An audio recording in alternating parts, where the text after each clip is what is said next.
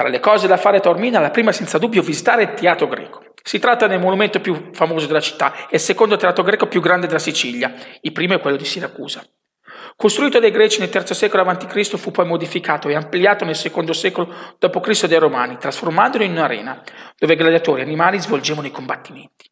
La caratteristica che lo rende unico però è la sua posizione. È stato costruito in un punto panoramico mozzafiato, da cui abbiamo ammirato la splendida vista sull'Etna, sul Mar Ionio e sulla costa calabra.